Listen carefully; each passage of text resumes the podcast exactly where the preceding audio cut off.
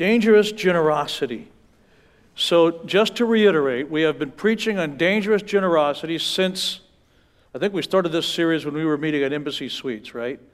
Dangerous generosity. We've had different facets of this. And lately, we've been looking at those three components of our vision statement, the kinds of Christians we're seeking to form ourselves into here at Marin Covenant Church heart, head, and hand are inspired, intelligent, heart, head, and hands, inspired, intelligent, and involved.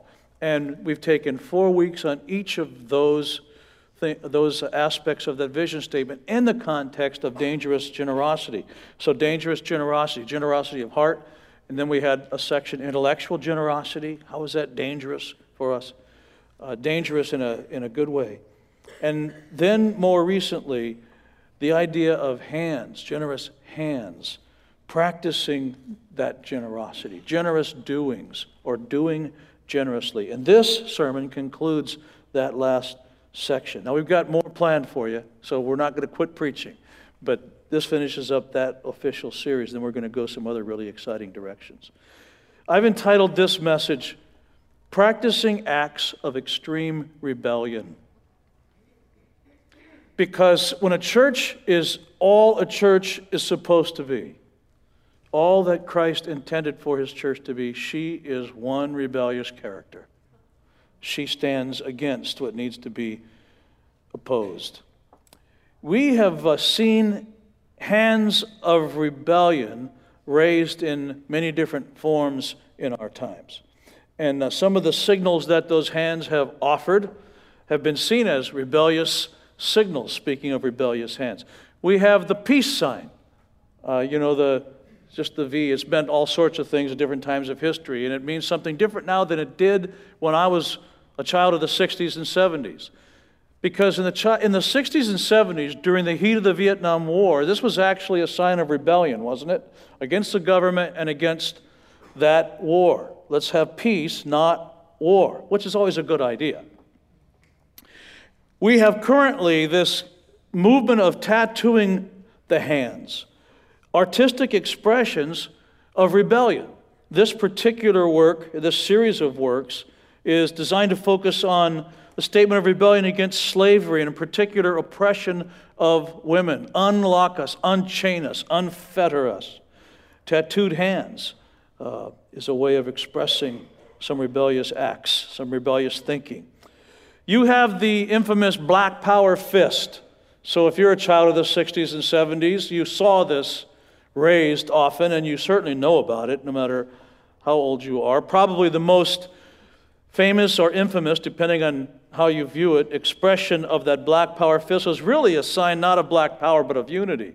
Let's unite in protest against the oppression that we're feeling in America as what we, we now refer to blacks as African Americans. Then it was not at all offensive to call that community the black community. And African American track athletes Tony Smith and John Carlos, remember this? They won the gold and the bronze, respectively, but when they got on the platform, they protested not the winning of the gold and the bronze, but they wanted to use that public forum to protest the injustice that they and their people were experiencing here uh, in America. That was in Mexico City in 1968. That hand, those hands raised in protest. They actually dressed uh, with uh, different symbols of protest uh, as well. And by the way, they were not allowed to continue in the Olympics because of that, that statement that they made. There's also another closed fist. It's older than the black power fist, that's hands are raised in protest to uh, express. See that one? You may have used that one once in a while or had it used against you. That black fist, especially effective when it's sent flying toward the object of the rebellion. Our hands are raised in all sorts of protests. Uh, some of you would be more familiar with this next one than others, but remember the farewell District 12 salute? Huh? Huh? Katniss, there. Come on, give me some. Give me some. Give me some over here. Farewell District 12. If you've seen that movie, you know that's a really strong symbol of protest, quiet protest in the movie Hunger Games. But hands are not always raised in protest. Sometimes the most powerful pictures of protest are when they're simply hanging at our side. as in Tiananmen Square. Man standing in front of a tank, hands at his side. It would have been less powerful if he were doing this. Really, the hands at his side saying, Go ahead and run over me. But you're not going to do anymore what you've been doing here. And do you remember, if you remember the pictures of that, the tanks were trying to get around him, and as it would track over, he would simply move over, stand in front of it. Powerful, powerful statements of protest. And we've seen our hands lifted and used in all sorts of ways. And you're familiar with some of these. You may not, however, be as aware of one of the most extreme acts of rebellion the extreme acts or use of rebellious hands ever pictured. That was the act of rebellion, the rebellious hands that we celebrate today when we celebrate Jesus on Palm Sunday and the triumphal entry into Jerusalem. As Christ's hands expressed their call to rebellion simply by grasping the mane of a formerly unwritten, unridden colt jumping on the back of that colt and carefully holding on while it's led through the streets of Jerusalem, just days before his arrest and crucifixion. That, too, was a great, compassionate, dangerous, generous act of rebellion. In fact, rebellion, the call to change and the call to resistance, is all over this story of Palm Sunday. The entire triumphal entry was an act of rebellion. Michael earlier read this from a different gospel. Here, I'll read it from Luke because we've been focusing on Luke in this series. Now, last Sunday, Jeff, Pastor Jeff preached about the center, central section of Luke 19, the minas. Remember if you were here last week. So I'm going to read what comes just before that section and what comes just after it to pull it all together. But Jesus is coming into Jerusalem now, riding on, an, on a formerly unwritten colt of a donkey, and he encounters people in Jericho. He's coming down, he's going up to Jerusalem, he goes through Jericho. He enters Jericho, he's passing through, and there was a man called by the name of Zacchaeus. So, Zacchaeus, the story of Zacchaeus, the story we're going to read, is in the context of Palm Sunday. It's Jesus en route. And Zacchaeus was a chief tax collector and he was rich. And Zacchaeus was trying to see who Jesus was, and he was unable to because of the crowd, for he was small in stature. So he ran on ahead and climbed up into a sycamore tree in order to see him, for he was about to pass, Jesus was about to pass through that way. And when Jesus came to that place, he looked up and he said to him, Zacchaeus, hurry and come down, for today I must stay at your house. Palm Sunday story. And he hurried and came down and received him gladly. And when they saw it, the people saw this, they all began to grumble, saying, He has gone, Jesus has gone to be with the guest of a man, he's gone to be the guest of a man who's a sinner. And Zacchaeus stopped, and he said to the Lord, Behold, Lord, half of my possessions I will give to the poor. And if I have defrauded anyone of anything, which he certainly had, I will give back four times as much. That's a great return on your oppression four times as much. And Jesus said to him, Today salvation has come to this house because he too is a son of Abraham. For the Son of Man has come to seek and to save that which is lost. And then you have that section on the minas. So that's a con- context of that that Pastor Jeff preached on last week. And immediately after that, that parable of the minas, you have this in verse 28. Jesus, after he had said these things, he's going on ahead going up to Jerusalem. And then you have him instructing his disciples to go and get the colt. He says, There, you're going to enter, grab the colt. If anybody asks you what you're doing with it, you tell them the Lord has need of it in verse 32. So those who were sent away, they went and found it just as he had told them. Uh, and as they were untying it, indeed, the owners came and said, Why are you untying that colt? They said, The Lord has need of it. And then they brought it to Jesus. And they threw their coats on the colt and put Jesus on it. As he was going, they were spreading their coats on the road. And we tried as best we could to symbolize that a little bit today, give you a bit of an experience of it with the fabric and the palm branches on the road, because that's coming up here. They threw their coats on the colt, they threw their coats on the road, and as soon as he was approaching near the descent, the Mount of Olives, the whole crowd of the disciples began to praise God joyfully with loud voice for the miracles that they had seen. Remember, it hadn't been that long, just recently, that they had seen Jesus raise Lazarus from the dead. And they were shouting things that you might expect to hear after you saw somebody raise a friend from the dead who had been dead a few days. Blessed is the King who comes in the name of the Lord, peace in heaven and glory in the highest. Some of the Pharisees in the crowd said to him, Teacher, Rabbi, rebuke your disciples. Tell them to quit praising you like that. And Jesus said, Look, if I tell them to be quiet, the very stones under your feet are going to start crying out. And when he approached Jerusalem, he saw the city and wept over it. And he said, If you had known Jerusalem in this day, even you, the things which make for peace, but now they've been hidden from your eyes. For the days will come upon you when your enemies will throw up a barricade against you and surround you and hem you in on every side. They're going to penetrate your walls, Jerusalem. And they will level you to the ground and your children within you and they will not leave in you one stone upon another because you did not recognize the time of your visitation, your visitation by God. And then Jesus entered the temple. And I remember, he just got into town and he enters the temple and he drives out those who were selling, saying to them, It's written, My house shall be a house of prayer. You've made it a robber's den.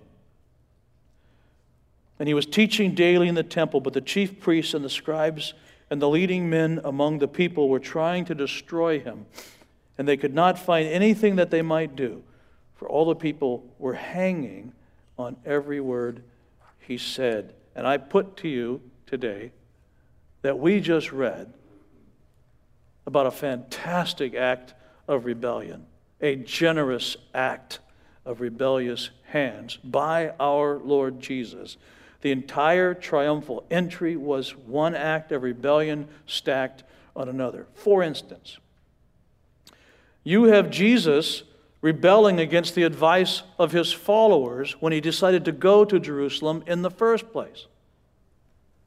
He goes against everyone who's close to him when he decides to go to Jerusalem.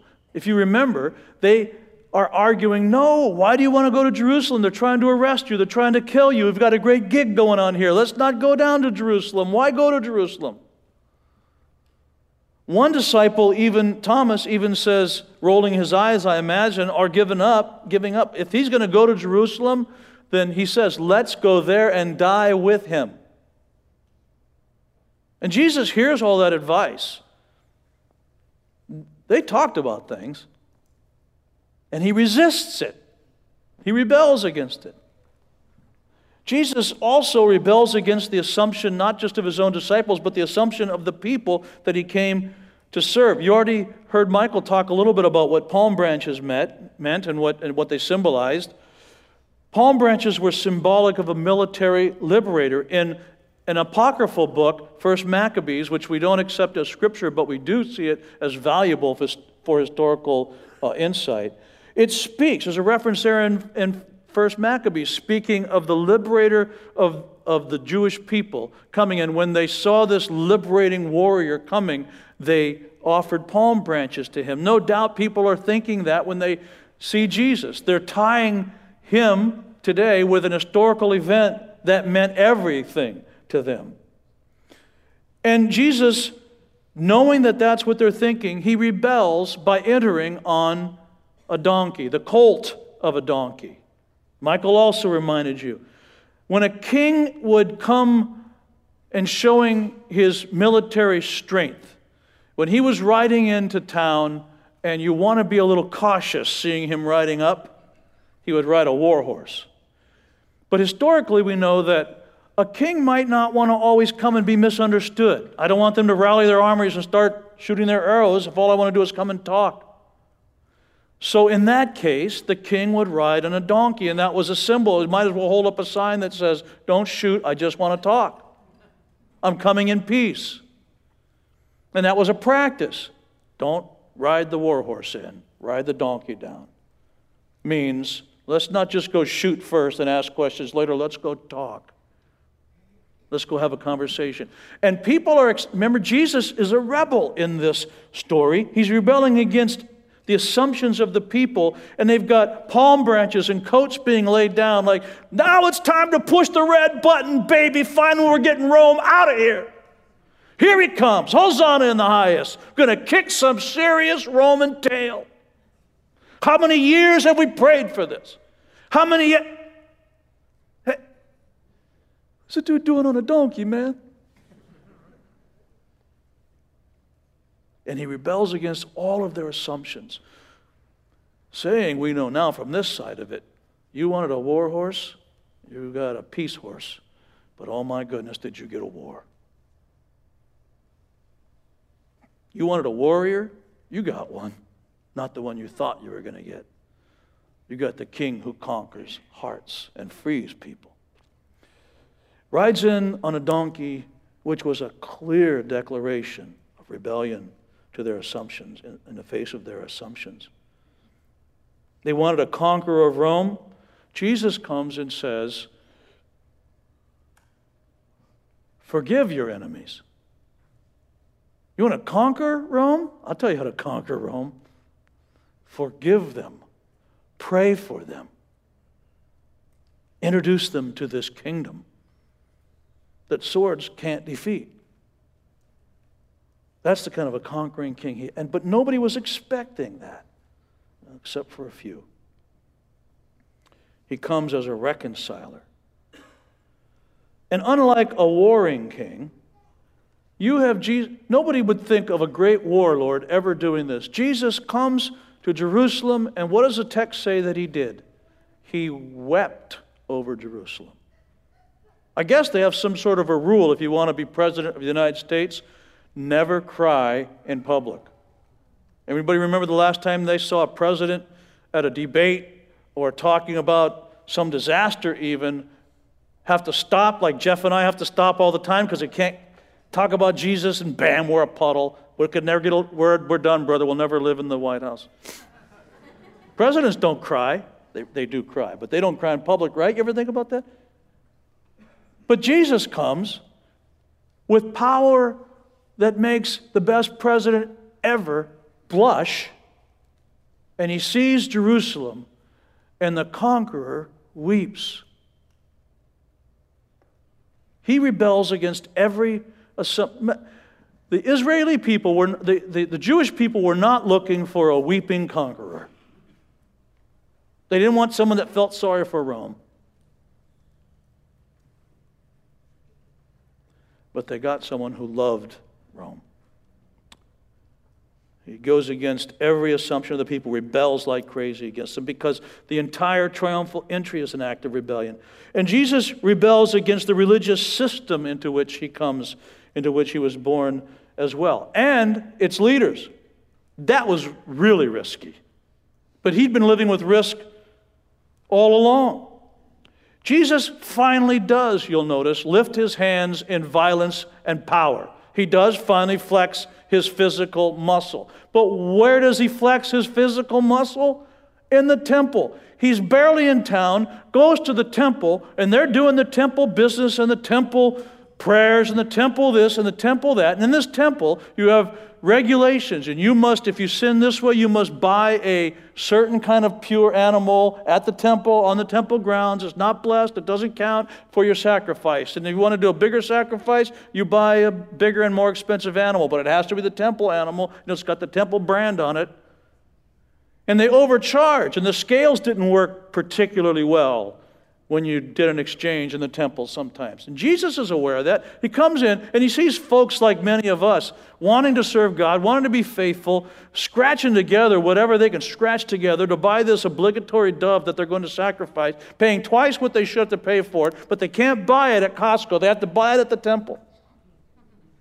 That's the rule.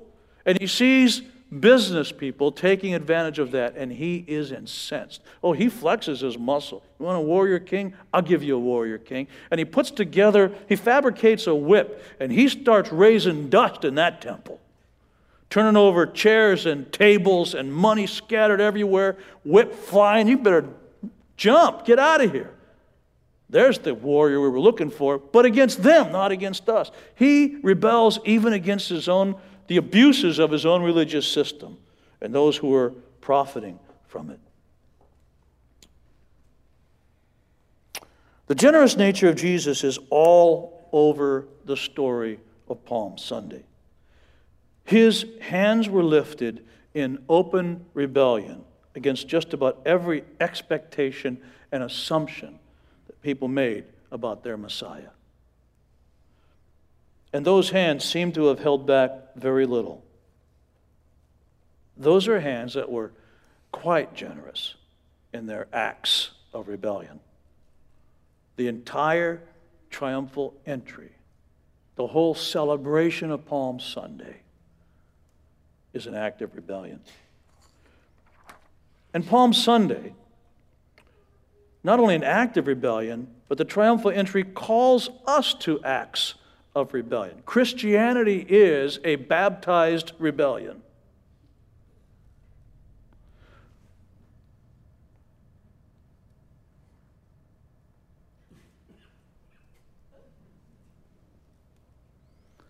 And it calls us to raise our hands in rebellion. Now, it calls us, this Christianity, this Savior of ours, calls us to raise our hands in acts of rebellion to many things. And man, we could be here for weeks talking about them. I want to focus on a couple because they're the applications that show up in this story. Here's one of the things that Palm Sunday calls us to raise our hands in rebellion against. Rebellion against pressures, number one, pressures to dismiss those who need Jesus most. Sadly, from within the church, there is a, I want to say it's well intentioned. I'm not sure that's always true. But there is a pressure that Christians put on each other to resist some of the people that need Jesus the most, to, to insulate ourselves from some of the people that need Jesus the most, to close those back doors to some of the people who need the message of Jesus and the community of Christ, the kind of friendships we can offer, the kind of friends we can be the most. The story of Zacchaeus is a wonderful one for illustrating that. Jesus comes into town and he sees this guy Zacchaeus who needs Jesus I mean, he's a, he's a guy who has a classic need for the message of the kingdom of God. And Jesus is interested in connecting with him. Uh, Zacchaeus is rich, but he's rich by means of oppression. So, verse 2 there was a man called Zacchaeus who was a chief tax collector and he was rich. That was almost, that's almost redundant. He was a chief tax collector, tax collector. You know that dude was rich. He was rich from stealing from his own people by means of Roman power. That's why he was rich. He was not ethical. And he was probably dominated, this is a guess, but probably true. He was probably dominated by insecurities about his stature, his size.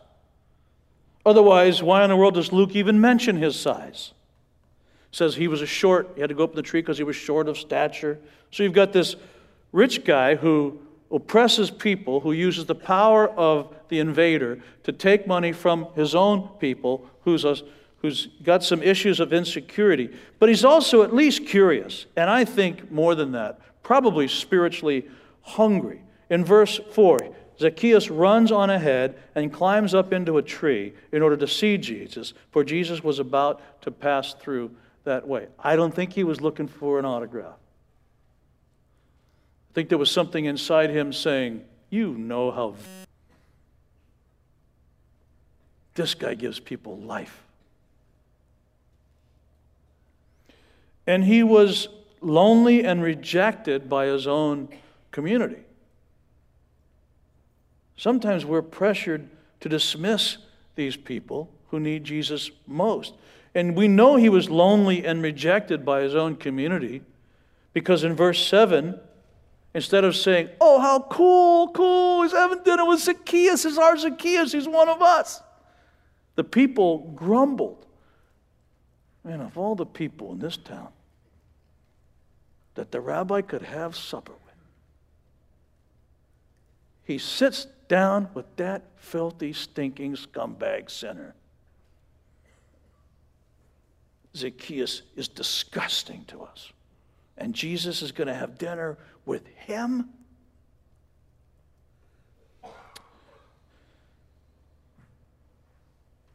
But Zacchaeus is a perfect example of the kind of person Jesus came to befriend.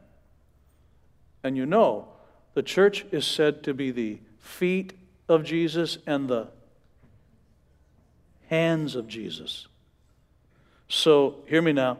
If Zacchaeus is a perfect example for Jesus, then Zacchaeus and folks like Zacchaeus are perfect examples for us of the kind of person Jesus wants to befriend. Because when they grumble, the very last part of this text says, Today, so Jesus says, Today salvation has come to this house because he too, pointing to Zacchaeus the whole time, he's one of us.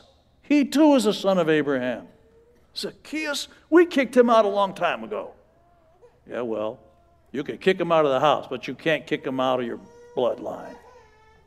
He's one of your people. And then he says this For the Son of Man has come to seek and to save that which was lost.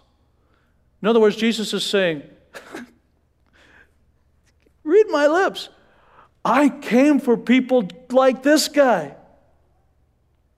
And he wants to say to the church today, too rebel against the pressure that you're getting from other churches and other Christians to insulate yourself from some of the people in the world that need me the most because they're exactly the ones I came to care for and love. How in the world can a church call itself truly Christian, Christ like, when it says, like, uh, sometimes a church looks like one of those fancy nightclubs in New York, you know, with a big old line down the street and a big bouncer saying, No, no, no. Oh, yeah, you, you dress pretty nice. You could come in. No, no, no. Oh, you know them? Okay, you're in. You, you see, can you picture that in your mind?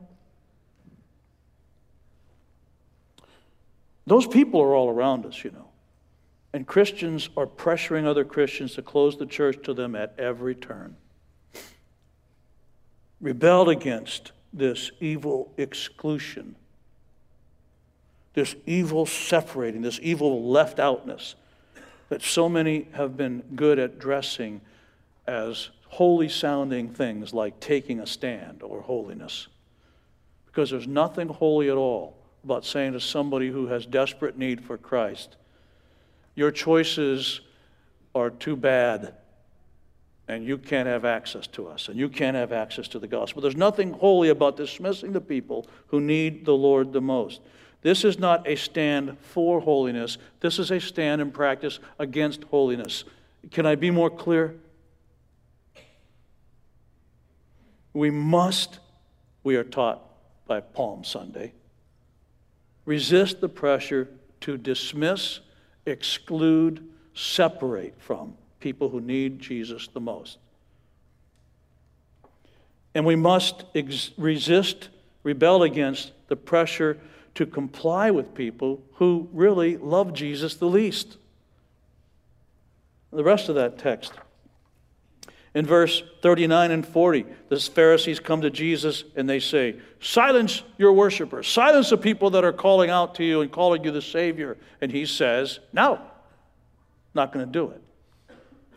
He rebels against their authority. And they're probably all dressed up in their authority outfits. But he rebels against it. And it's public too. And he rebels against it. No, not going to do it. You sound really holy and perfect, but the fact is you've missed the whole point here. In verse 41 and through 44, you have that section where Jesus is prophesying sadly, reluctantly. He's weeping while he's doing, but he's prophesying against the stability and the peace of Jerusalem, at least in the uh, short term future. It's going to be awful for you, Jerusalem. That's not a popular stand to take. In verse 45 and 46, you have the reference to him disrupting those who were profiting and taking advantage of the situation of people in the temple, where they had to buy your animal in order to go make a sacrifice that was considered a you know, pure sacrifice. And so you jacked up the price. And he comes and he, he rebels against that and turns that whole place over. And then this could be missed, but I was intrigued by this. The last couple verses, verse 47 and 48, let me read them again. Because the pressure is to comply with those who actually love Jesus the least and resist those who need Jesus the most. But look at what Jesus is doing. Now remember the context. He is not Mr. Popular among the, some of the religious leaders. Actually, the majority probably were at least favorable toward him. But in verse 47 it says, And he was teaching daily in the temple. This is the same temple that he just messed up. And he's still teaching daily in the temple, but the chief priests and the scribes and the leading men among the people were trying to destroy him. Strong words. But they could not find anything that they might do, for all the people were hanging on every word he said. Picture this Jesus comes in, has prophesied against Jerusalem, has turned over the temple, has called out just about everybody who made their living from the temple, and then he has the strength of character, the gall, some might say, the rebellious heart, to sit down in that very same temple every day and teach there. Wait, it's better. I find it a bit intimidating to go into a room like this where people pretty much love me, or at least haven't said they didn't, and teach. It's quite another thing to stand up here and teach in a room full of people, many of whom would just as soon have the privilege of cutting out the tongue with which you teach. And every day, Jesus was in there teaching. That's the heart of the rebel. That's a dangerously generous rebellion. We have pressures on us as a church and we must rebel against them. Palm Sunday begs us to. Against the pressure to exclude folks just because they need to be included the most. The pressure to yield to people who are so hardline and insensitive that you never get the feeling they would ever cry over Jerusalem, weep over the very people with whom they disagree the most. Resist those pressures as a church, otherwise, be doomed to irrelevance and deserve it. You know, sometimes the people who are the most boisterous in their promotion of religion are among those who love the center of that religion the least. They love the creator of that religion the least, sometimes, not always. Palm Sunday reminds us that we must resist, that we must rebel lavishly against the pressures to bow to those folks. Now, with every one of these messages, we've been reminding you that, this, that, that the series is not just called generosity, it's called dangerous generosity. This is a dangerous generosity of hands, focusing on the idea of rebellion, learning from some of the events of Palm Sunday. But this is also a dangerous generosity. His entrance into Jerusalem is a call to generous acts of redemptive, redemptive rebellion, but responding to that call is dangerous. It will cost you. So think twice before you do it. It'll cost us a lot. Here are a couple of things that I would focus on. Now, the first one is rather delicate, and man, tomorrow I might, I might think it was a bad idea to even bring it up, but here we go. And I mean, well, let's here we go. One of the things this could cost, which makes it so terribly dangerous, this will cost you, for those of you who are parents, it, it will cost you the fantasy of easy, painless parenting. There is no such thing as easy, painless parenting. I think there might have been a time where there was easier, a little less painless parenting, but that ain't now. And you see how this works? When the church's doors are open to those who have greatest need for Jesus, and they're invited to be part of the Christian community. And then, for instance, on a Sunday morning when we're worshiping as a community, they feel invited to come and seek Jesus with us and make friends with us and drink the coffee we brew. And sometimes they bring their kids with them. To the children's programs, where your kids are. And then when your kid comes back from church and says, Mommy, how come Johnny has two dads instead of a daddy and a mommy? Or how come Sally and her mommy sleep in her car? You know what you're actually going to have to do? You're, you're going to have to parent your kids through those questions. And that's not easy. Because here's where we're stuck, folks. We're stuck on the one hand with the pillar of truth. We do not have the privilege given to us by God to just change the biblical facts and what's true so that it's easier to deal with what we're experiencing in the world. We do not. That's a solid pillar. Nor do we have the option to throw people away. Because the Bible also says, as certainly as it says, do not compromise truth. Here's what's true. The Bible is it's authoritative in these things. It also says, reach everybody, don't throw anybody away. So, somewhere in between these two non negotiables, the church is called to live. Now, listen, that's pretty challenging. It's always been challenging. It's pretty challenging today, just as it was in the New Testament times. Don't you feel honored that God, think about it this way honored all the options God had to put somebody in some church. In the middle of that, He chose you, He chose us to live with that, those kinds of demands. But we don't have the privilege of changing the facts, changing the truth, or throwing people away. What we do get to do is depend upon God to give us the wisdom to figure out how to live in between those two tensions. And it means, for instance, when we're parenting our children or helping our grandchildren make sense of the world, or our nieces and nephews, or even friends, Man, if we're going to not throw people away and everybody's open to come and hear the gospel and part of our community, as friends at least, all kinds of crazy things come up. And we're going to need to be parents. So we're not going to fix that problem by let's just take these verses out of the Bible and change it. Okay, no more problem now. We're not going to fix that problem by saying, let's just lock down the place and vet everybody through this standard, this standard, this standard. Have you done this sin, this sin, this sin, this? We're not going to do that because the Bible doesn't give us that option. What does give us the option to do is trust, think, learn, parent, guide, connect. My son David, I've told you this story before, but some of you have not heard it because you, you, were, you were skiing that Sunday a junior high or high school. He came, we were living in Colorado. He comes in the garage. He says, Dad, I'm, I'm, I'm got a problem. What's your problem? I said, I have a friend at school, and my friend said he doesn't like girls, he likes guys. And he's still my friend. Okay, well, what's the problem? Well, the Christians in our youth group, and I was the pastor of the church, won't have lunch with me now because they told me that I was um, compromising my faith. I wasn't a Christian anymore because I was still this guy's friend because I was having lunch with him. Hmm, what'd you do? Well, he's my friend. I still had lunch with him, but I feel torn.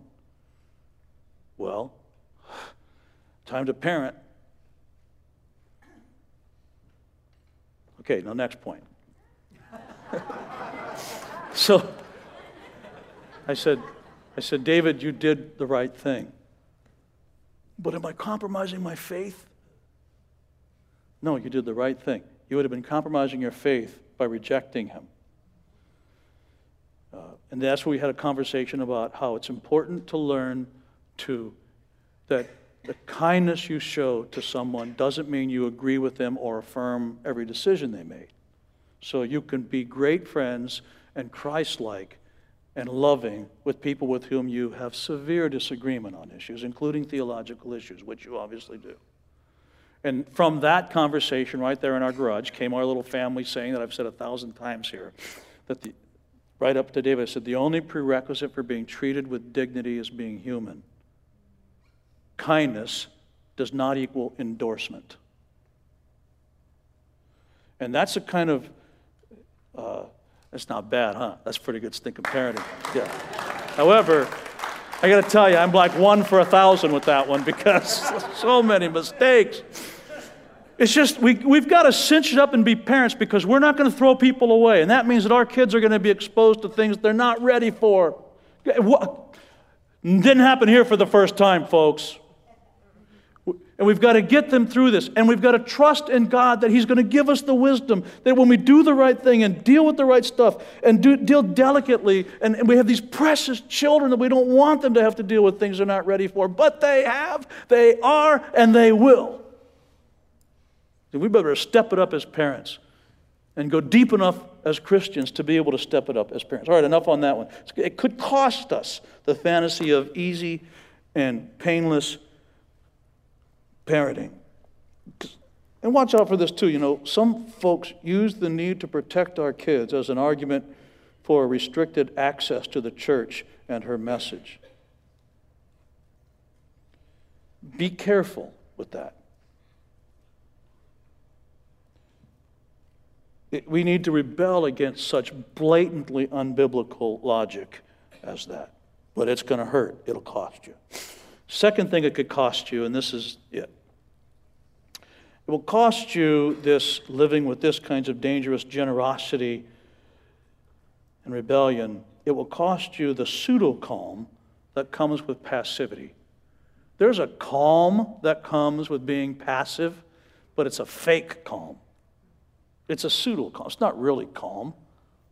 It's passivity. It's you got nothing going, you got nothing to worry about.